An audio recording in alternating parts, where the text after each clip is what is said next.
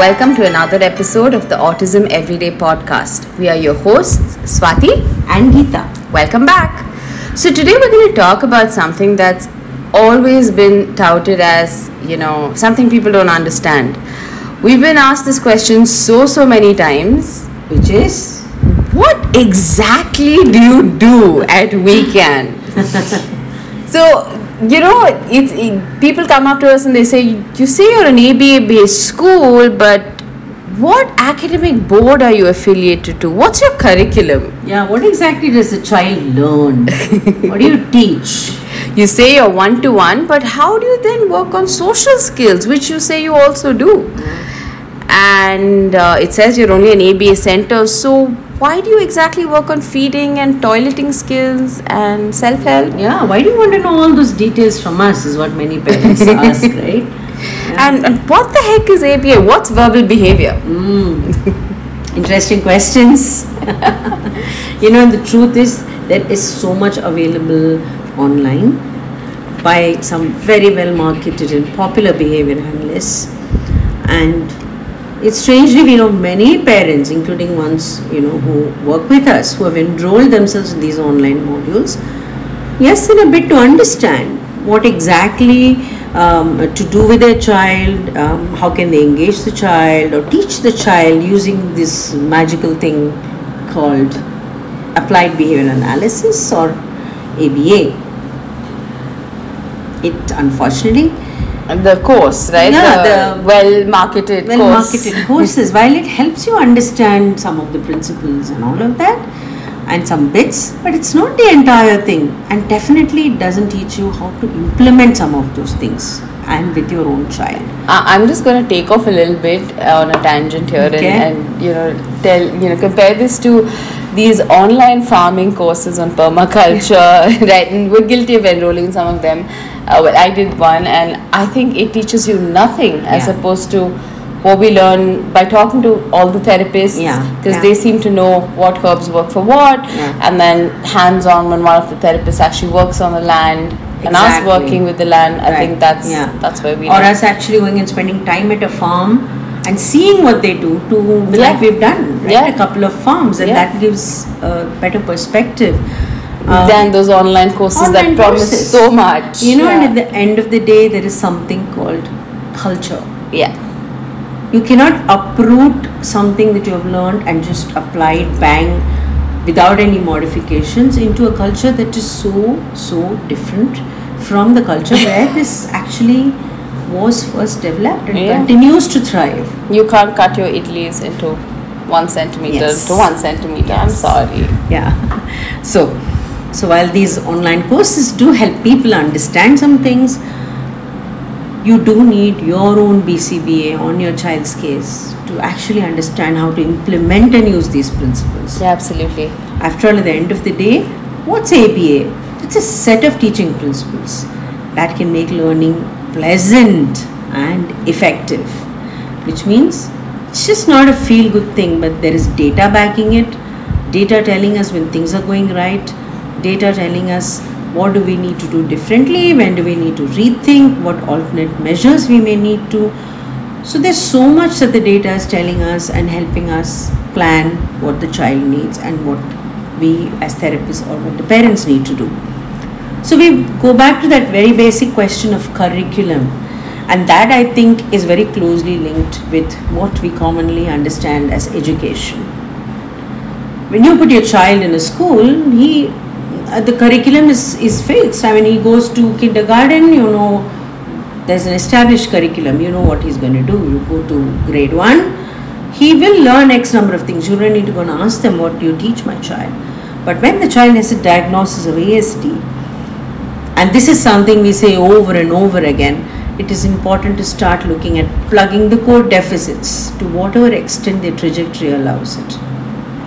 That would be the curriculum followed and the objective to be achieved. And this is nothing to do with language in the form of do you speak Tamil, do you speak Hindi, do you speak English, uh, nothing to do with letters, alphabets, reading, writing. Oh, yeah, nothing to do with writing. Nothing to do with all of that.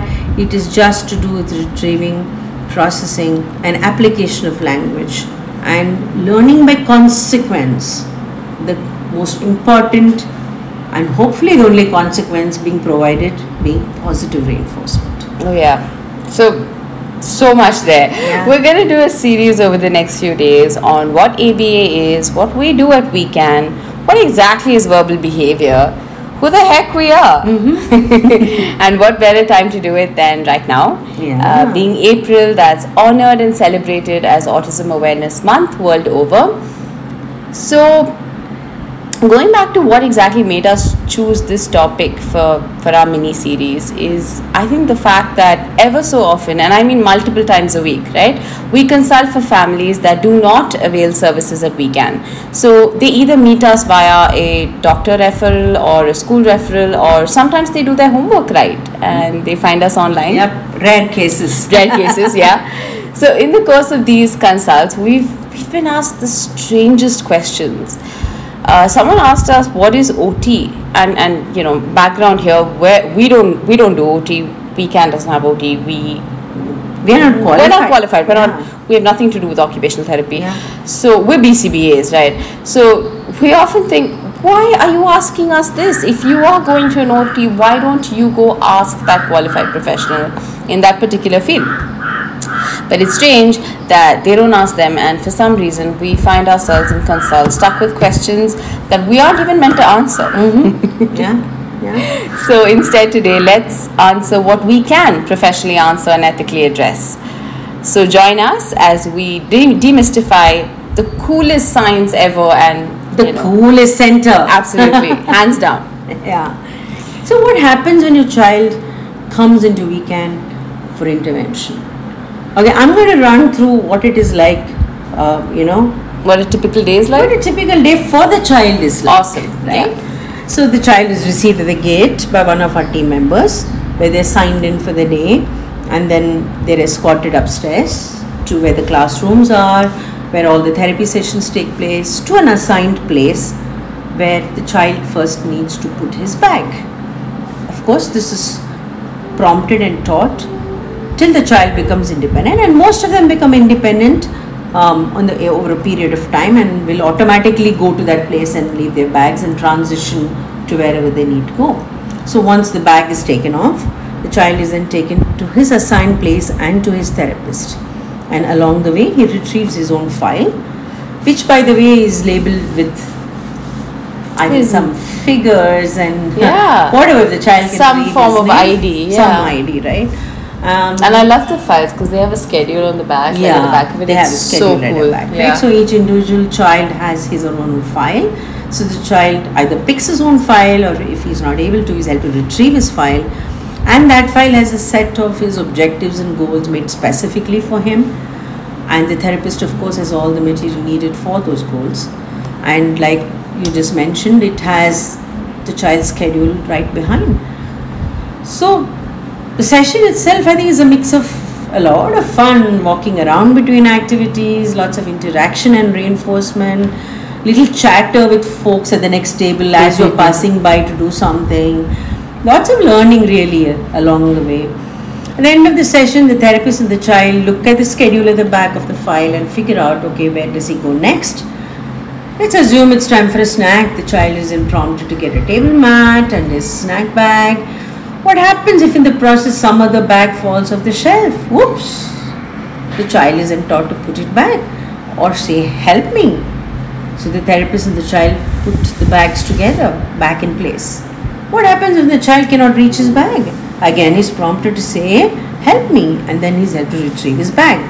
What if the child is struggling with opening the zip of the bag or opening those ever troublesome Tupperware boxes? Oh, they're the worst. They're the absolute worst. Uh, you know, I think it's it's a tie between those Tupperware boxes and I don't know the name of this new brand that it's very popular. Do you know what I'm talking Yeah, about? yeah, yeah. And it's just it's so. You know, I can't figure out how to open those boxes. Yes, I don't know the brand, but my gosh, yeah. And if you manage to get it open, closing it. with the fork inside like they have this this the place you Yeah. know for the spoon or the fork to go in oh my goodness that is a task yeah calls for some engineering skills really so what if the child has trouble opening the box? It's very hard for young children, especially. Then the child is prompted with a task till he's become independent. So, gross, fine motor skills being taught here. What about eating the snackers on his own? Being able to say, I'm done, or no when he doesn't want to eat the snack.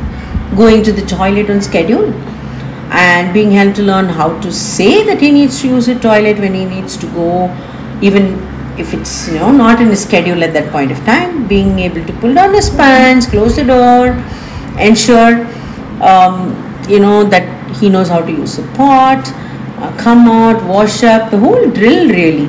Washing hands before a meal, moving smoothly from one session to another, sitting at the computer table in the same room as three other kids who are probably doing multiple different activities. And obviously some other child's activity looks far more interesting. It's like going to a restaurant and seeing the food in the next table? Oh yeah. It looks infinitely more interesting than what we've ordered.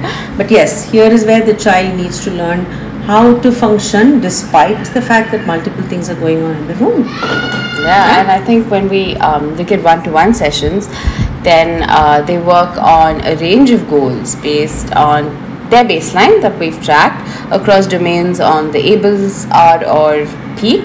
And the goals cover imitation and receptive language, intraverbals if the child is ready, motor skills, and I think the biggest skill that we teach and we endorse at WeCan, which is communication. Yeah, yeah, right. They learn to be their own voice. They ask for their own needs. They're able to politely say no when they don't want something. All this without you know resorting to a tantrum or grabbing or you know anything that is problematic in nature actually being able to stand up and ask for what they need. It's so important, isn't it? The most important skill. Yeah. So, this is in short what we do and uh, learning is the very heart of all that we do at WeCan. We don't believe in a formal education, and when I say formal education, I mean those things that you know are aff- affiliated to a board, things that we've all been through. Uh, simply because we are so focused on helping them self-regulate, be polite, communicative, have social skills that are relevant now what is relevant relevant is you know maintaining safety in a public setting or not being inappropriate with others you know, uh, like one of our teenagers, he was using a share auto recently, mm. and he had to learn that you got to sit in a way that you are not elbowing the person next to you, which is very hard in yeah. a share auto. Yeah. But at the same time, let's say if this was um, a bus, you don't have to sit that close. Sometimes yeah. you get crammed into a share auto, so it's, it's very subjective, right? So learning how to be safe in a public public setting, learning how close you can sit next to someone, how much distance you need to keep. These are relevant social skills as opposed to, let's say, playing a team sport. Yeah, absolutely. And in terms of interest, they learn best when they're motivated. Mm-hmm. And we teach them the skills they need the most the absolute must haves, the without which you can perish skills. Everything else is by the way right? Everything else is an add-on and we love our add-ons. We, we, we absolutely love our add-ons. We have kids learning hebrew because he's motivated to do it. So add-ons are great. Yeah. So more on the add-on skills maybe in our next podcast. Absolutely. Yeah? so what are some of the add-ons good to have skills that our kids are working on? When is it okay for my child's intervention to focus on the add-on skills? What are some of the absolute must have skills that need to be mastered. Oh, also, and what is intensive intervention? Somebody asked us if, if sessions yeah. have to be more intensive, and in my head, I was like, oh my goodness, it is intensive. When you're coming out to buy coffee or to fill fuel, it's still intensive ABA because you're learning to be safe, you're learning to mend, yeah. you're learning to sit appropriately in a car, you're yeah. learning to wait. There's so much happening. Absolutely. Right? Right. Every every um, every event, every day, every moment, there are so many learning opportunities. All the time. And that's what make the child a socially acceptable child really. Yeah. It's, it's not the team game. It's not the team And it's not yeah. having to be amongst 20 other kids of the same age. Maybe. Fully agreed.